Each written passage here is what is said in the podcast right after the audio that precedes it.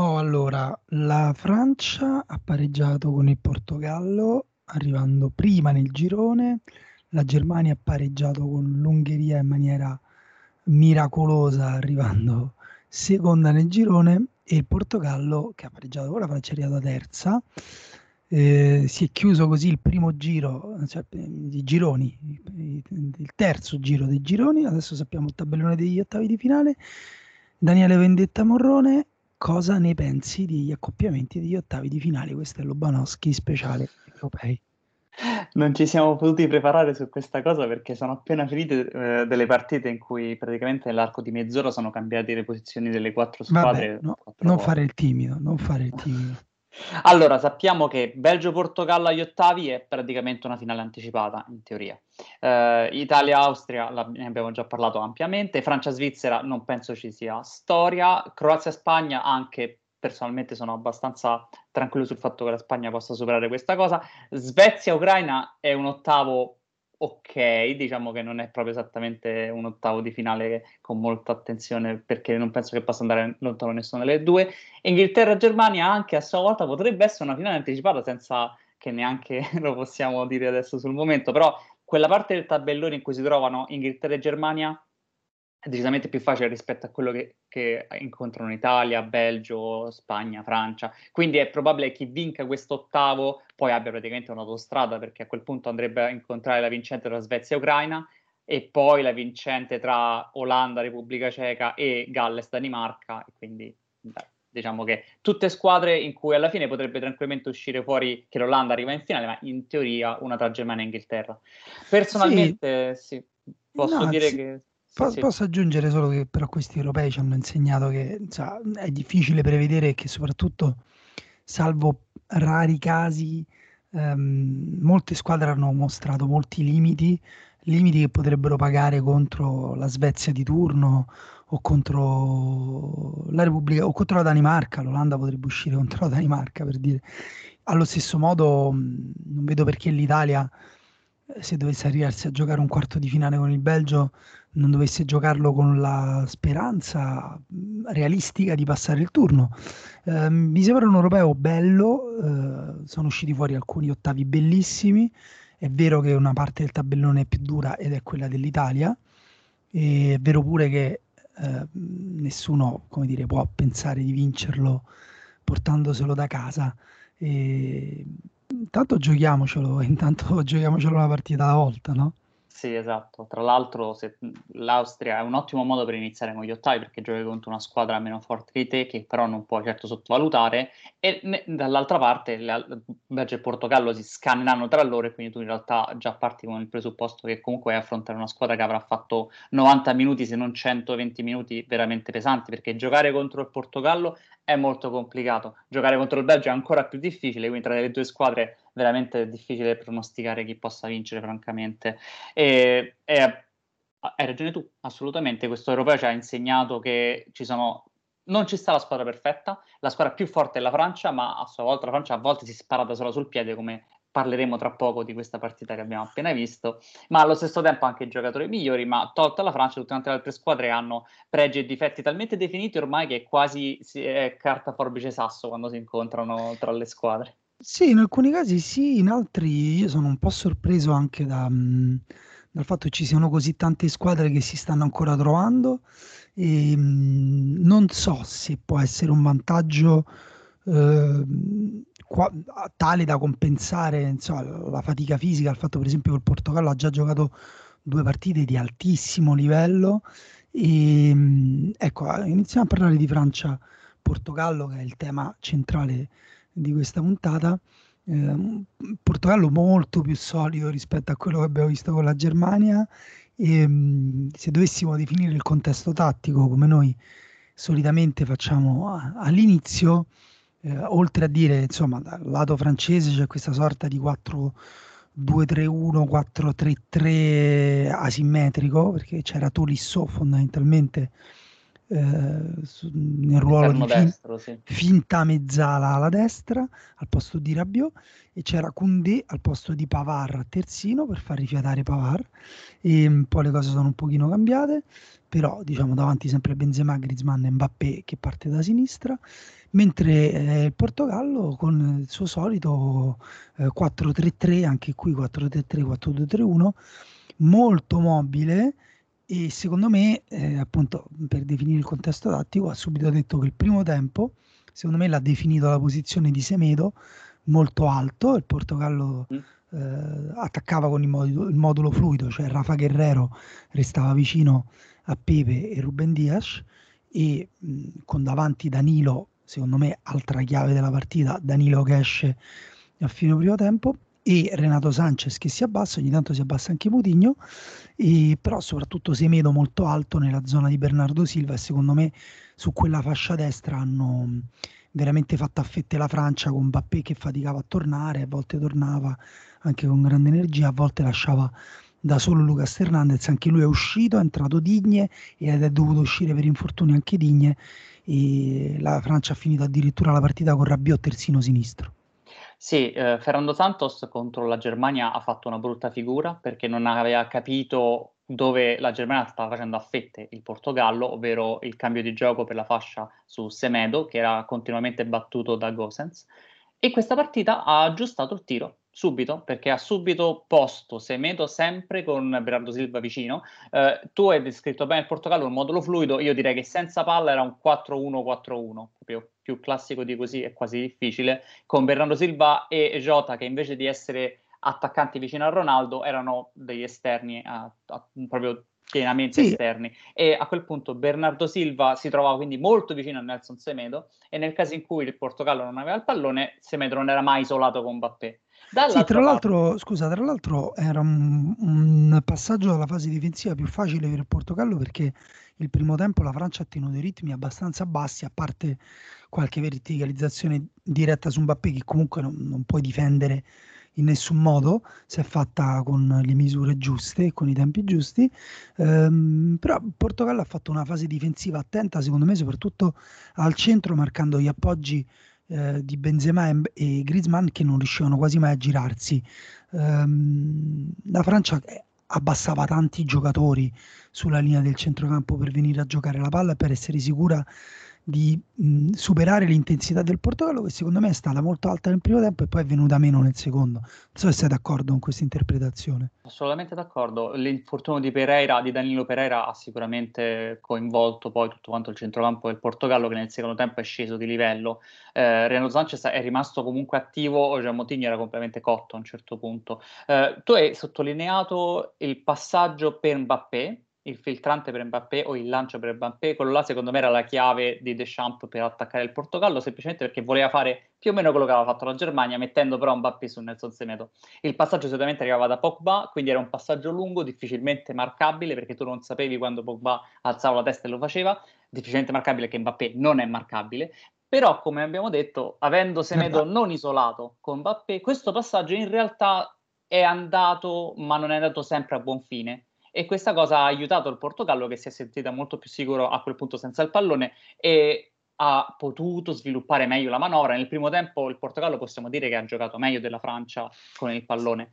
La... Decisamente, decisamente, secondo me il Portogallo il primo tempo era, ha tenuto un'intensità con la palla e senza palla eh, superiore alla Francia. La Francia basta un niente per, per, fare gol. Ci sono due lanci di Pogba, uno dopo tre minuti che è un, un lancio lungo, diagonale da destra a sinistra che trova Mbappé alle spalle, anche più largo della difesa del Portogallo. Mbappé mette giù la palla e sta comunque negli ultimi 15 metri di campo, defilato però il Portogallo insomma è, è spinto tutto dentro la propria area e poi invece c'è un passaggio dopo un quarto d'ora eh, un filtrante, questo molto simile a quello che poi dopo ha, ha creato il gol del 2-1 di Benzema, sempre Pogba, ed è una palla filtrante pazzesca per Mbappé che, che calcia addosso a Rupatricio da, da fuori lì ha avuto un po' di fretta forse Mbappé però la Francia è stata nel primo tempo in queste tre cose. Per il resto hanno tutti faticato hanno tutti annaspato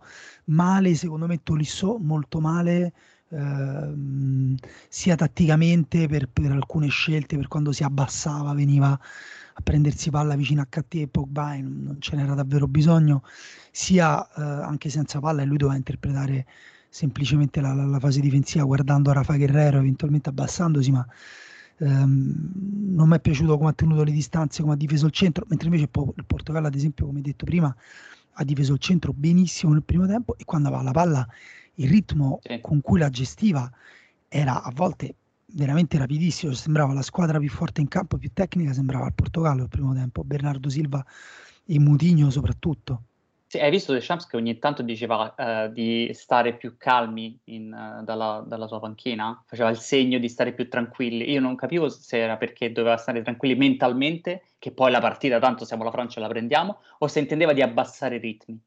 Perché non lo so, non lo so, però le case sono state sempre state strane. La Francia, come detto bene, aveva Tolisso il punto debole di se stessa perché Tolisso era un centrocampista centrale messo lì, aveva quasi più compiti difensivi che offensivi. Quando la Francia aveva il pallone, in sostanza né lui né Condé, che è un difensore centrale adattato come terzino destro per questa partita, riuscivano ad arrivare sul fondo, sulla destra quindi in sostanza il Portogallo che bloccava il centro portava la Francia ad uscire sulle fasce e poi però non avere sbocchi su queste fasce. Di fatto l'unico sbocco che trovavano era il lancio per le punte o per Griezmann che doveva con un tocco di prima far circolare il pallone più velocemente, ma questa cosa non ha funzionato tutto il primo tempo. Il secondo tempo Deschamps ha fatto un cambio.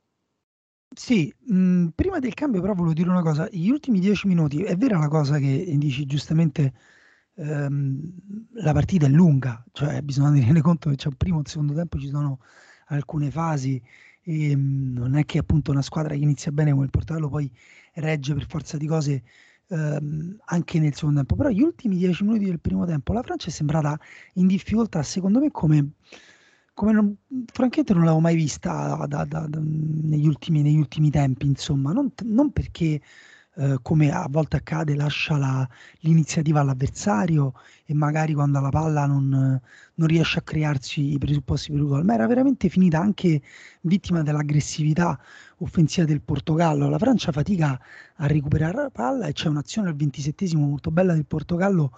Uh, con cui saltano il pressing, salgono e arriva al tiro mutigno. E poi ce n'è una poco dopo, una decina di minuti dopo, in cui è la Francia stessa, adesso non ricordo il giocatore, che, mh, che, regala la palla al Portogallo e arriva di nuovo al tiro Mutigno con un cambio di campo da, da destra a sinistra alto, mh, fatto male, intercettato dal Portogallo nella sua tre quarti. Quindi secondo me la Francia era in difficoltà psicologica, tattica e tecnica e Tolisso secondo me paga soprattutto dal punto di vista psicologico il fatto che, l'hai visto anche dai cambi che ha fatto poi uh, Deschamps, la Francia è una squadra con una gerarchia interna molto forte. Tolisso era l'uomo in più. Quella Francia avrebbe potuto giocare in 10, non sarebbe cambiato niente e secondo me questo su Tolisso pesava. Sì, il primo tempo è finito 1-1 per due rigori, uno di, che segna Cristiano Ronaldo alla mezz'ora, uno di Benzema proprio allo scadere del primo tempo. Sì, un po', un po inventato. Sì, esatto. Ricomincia quindi il secondo tempo, il Portogallo fa un cambio obbligato, come abbiamo detto Danilo Pereira, eh, esce ed entra oh, Danilo, Danilo, che è stato abbattuto da Ioris eh, per il rigore, da, da un'uscita avventata di Ioris e ci dimentichiamo sempre che insomma la Francia anche eh, quel piccolo problemino che il portiere non è sempre affidabile al 100%, ehm, soprattutto appunto sulle uscite alte. Eh, Danilo stava facendo una partita pazzesca per intensità fisica e vabbè, quello si dà per scontato, ma a me la tranquillità che ha mostrato, palla al piede, quando pressato, nel modo in cui si girava al centro del campo, per me veramente da applausi, veramente ha, ha, dominato il centrocampo nel primo tempo. Non so se anche su questo siete d'accordo o se ho esagerato. No, no, 100%. Ho trovato che fosse il miglior centrocampista in campo, tolto Pogba per tutto quanto il primo tempo. Pogba però giocava a un ritmo più basso, invece Danilo sì. teneva un ritmo molto più alto. Poi e... Pogba, insomma, fa, ha fatto delle giocate singole. Danilo eh, esatto, fatto... questo stavo dicendo. Pogba si è più visto per le, l'eccezionalità delle giocate che poi per il gioco stesso. Invece Danilo ha tenuto un comportamento perfetto per tutto il primo tempo. Lui esce esce, un minuto dopo che esce Danilo Pereira segna Karim Benzema il 2-1. Su un passaggio di Pogba, qui sarebbe, purtroppo la partita appena finita, andrebbe analizzata meglio, però forse da capire se proprio l'assenza di Pereira in quel momento permette a Pogba di avanzare quel tanto che basta per poter poi mettere il passaggio per Benzema, che segna un gol molto bello e È 2-1 per la Francia, Deschamps fa un cambio veramente interessante perché mette Rabiot al posto di Digne che era appena entrato e si è fatto subito male, poverino lui, Rabiot come terzino sinistro, sembrava una cosa di così un po' eccentrica e invece Rabiot entra alla grande come terzino sinistro, governa sì. benissimo su Bernardo Silva che era all'esterno destro del Portogallo e dà un aiuto all'uscita del pallone della Francia enorme. Sì, vai a sapere se mh, il suo impatto, come dire, è stato dovuto anche un po' al calo fisico di Bernardo Silva. Il Portogallo è calato tantissimo nel secondo tempo, t- compreso, ma stavo dicendo tranne in realtà perché comunque secondo me è calato meno degli altri. Renato Sanchez che ha fatto una partita pazzesca, ehm, secondo me giocatore totalmente recuperato, totalmente riabilitato, ha fatto secondo me una partita di una maturità incredibile a un livello veramente alto contro gente fortissima. All'ottantesimo Cantè gli toglie una palla dopo una progressione al centro che gli può togliere solo Cantè e se non gliela toglie Cantè, Renato Sanchez forse, forse segna il gol del 3-2 o comunque crea presupposti. E mh, comunque appunto c'è questo gol pazzesco di Benzema, Rabiot che entra a sinistra con la forza fisica, con la gestione tecnica elementare, perché poi appunto ha salito il livello della Francia e dalla posizione di terzino aveva davanti tanti giocatori a cui dare la palla e anche tanto spazio spesso sì, per portare palla. È lì, perché è lì. quella è una cosa che la, di cui la Francia fa, fa, spesso, a cui la Francia fa spesso ricorso, no?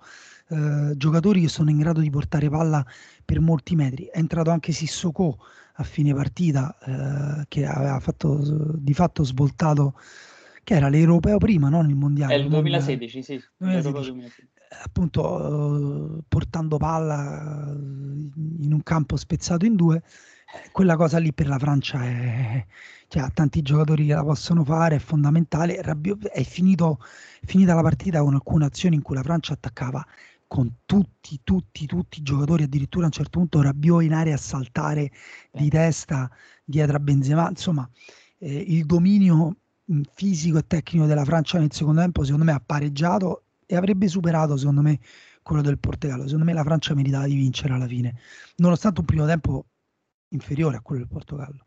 Sì, eh, il Portogallo pareggia ancora con Cristiano Ronaldo sul rigore e questa volta è un fallo di mano di Condé all'ora di gioco.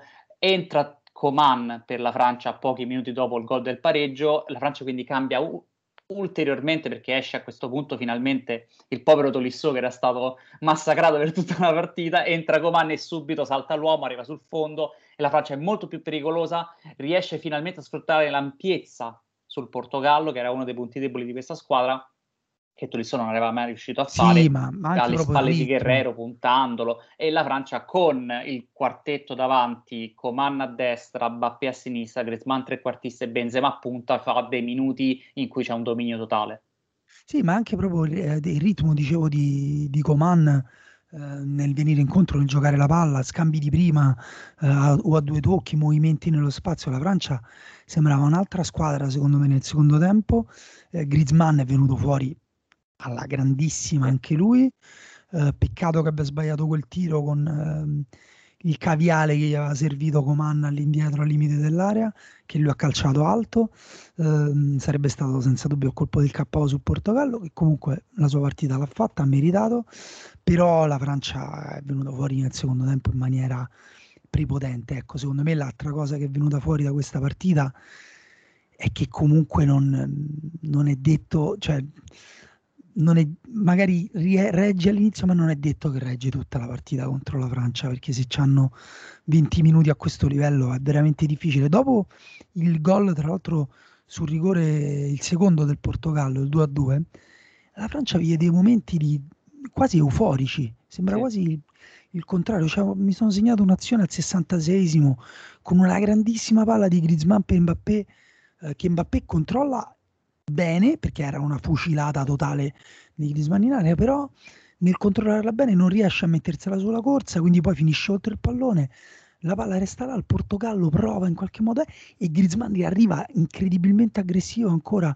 a recuperare palla al limite dell'area del Portogallo. Lì ti dici proprio ok, li stanno massacrando e poco dopo c'è stata secondo me eh, la giocata della partita. Eh, vabbè, l'anticipo, la descrivo dopo, però insomma sì. è, la, è, la, traversa incrocio preso da Pogba Bellissimo. da fuori area.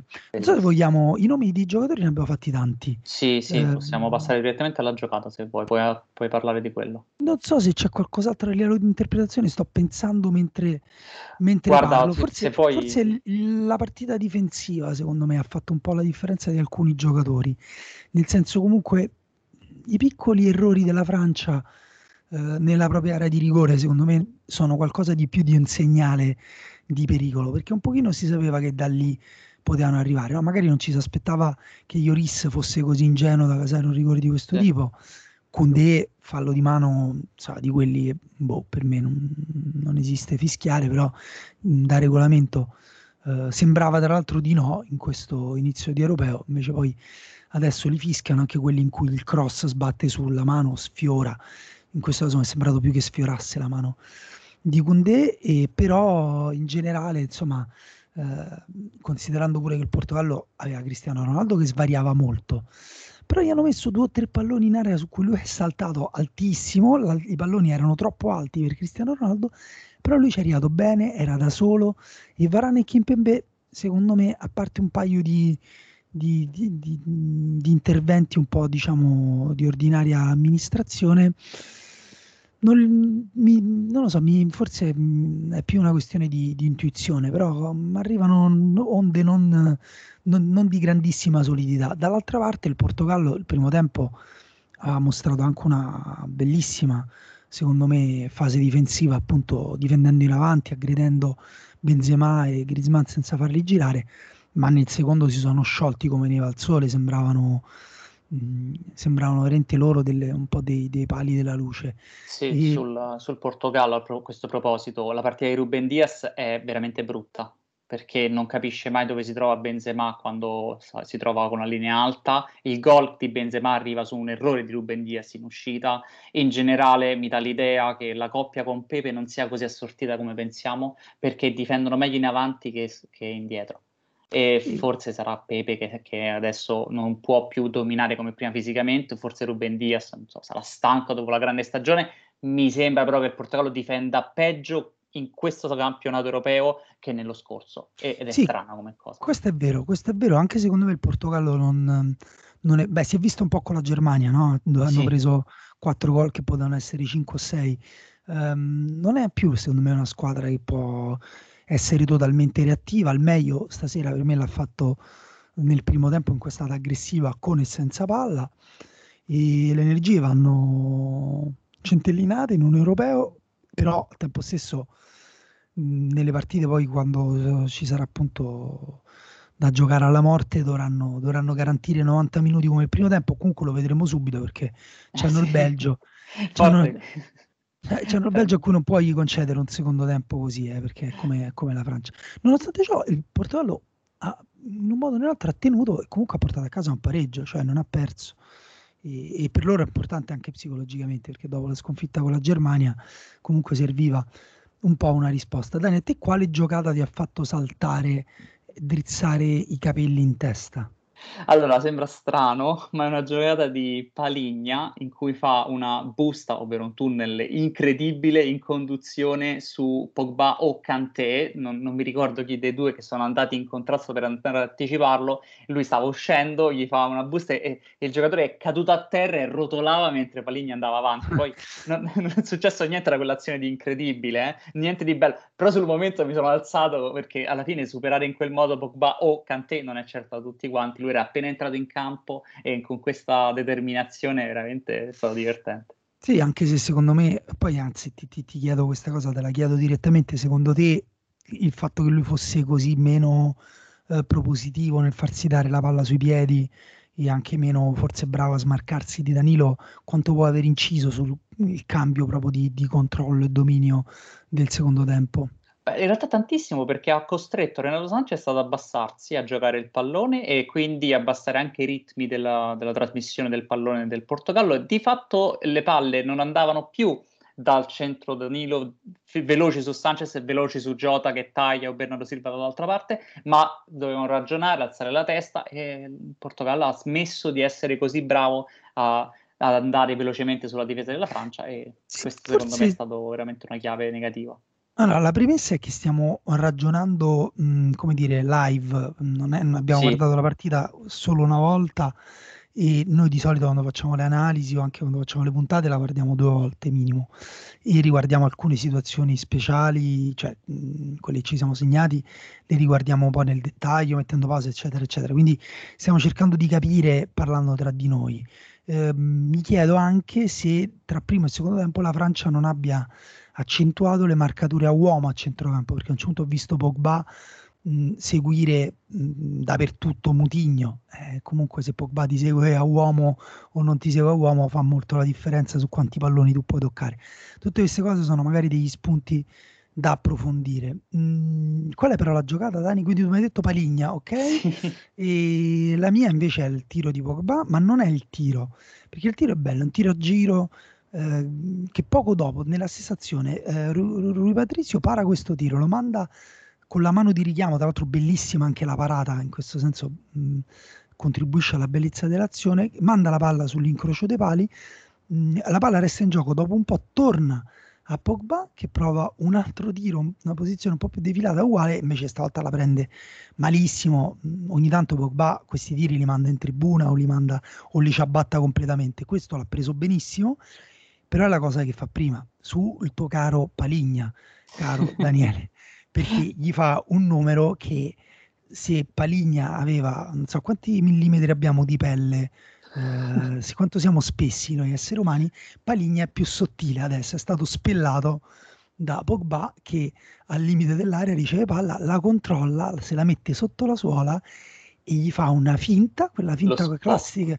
la classica finta con la sola che sposti la palla in avanti e la sposti indietro, poi se l'allunga davvero, Paligna cade.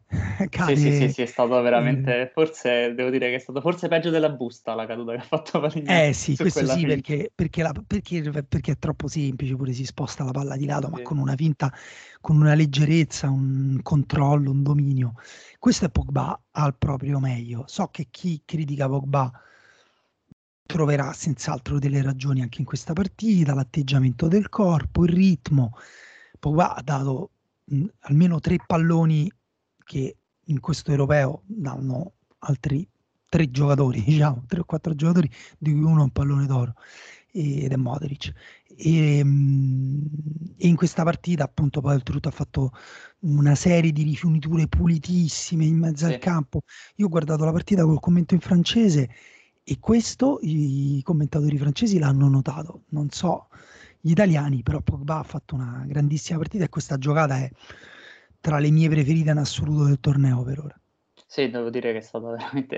Te l'ho, te l'ho lasciata. Mentre era Grazie. ovviamente la, giornata, la, giocata della giornata, te l'ho lasciata perché andava descritta molto bene perché ne vale veramente la pena. Eh, su quel tiro di Pogba la palla viene respinta molto bene da Rui Patricio, ma finisce sui piedi di Griezmann che purtroppo calcia male ed è secondo, la seconda volta in questa partita in cui Grisman, che poverino si trova al punto giusto, al momento giusto, però calcia male. Ha fatto una grande partita Grisman, soprattutto come stiamo vedendo in questo europeo, un'attenzione all'aspetto tattico della sua squadra. È probabilmente il giocatore preferito di Deschamps perché non perde mai la voglia di andare su quel pallone quando la squadra magari lo sta perdendo, non perde mai le, le marcature preventive, non sbaglia mai il tempo in cui va in contrasto, ha fatto eh, un paio di tackle, uno probabilmente anche falloso, ma comunque il fatto che il tuo trequartista viene davanti alla difesa a fare il tackle, l'abbiamo già detto l'altra volta, lo ripetiamo, non è normale, è una cosa che va sottolineata no. perché non è normale, si spende tanto fisicamente e poi forse è meno lucido quindi in area di rigore, ma si spende veramente tanto. Guarda, secondo me questa può essere la cosa che può compensare le lacune tattiche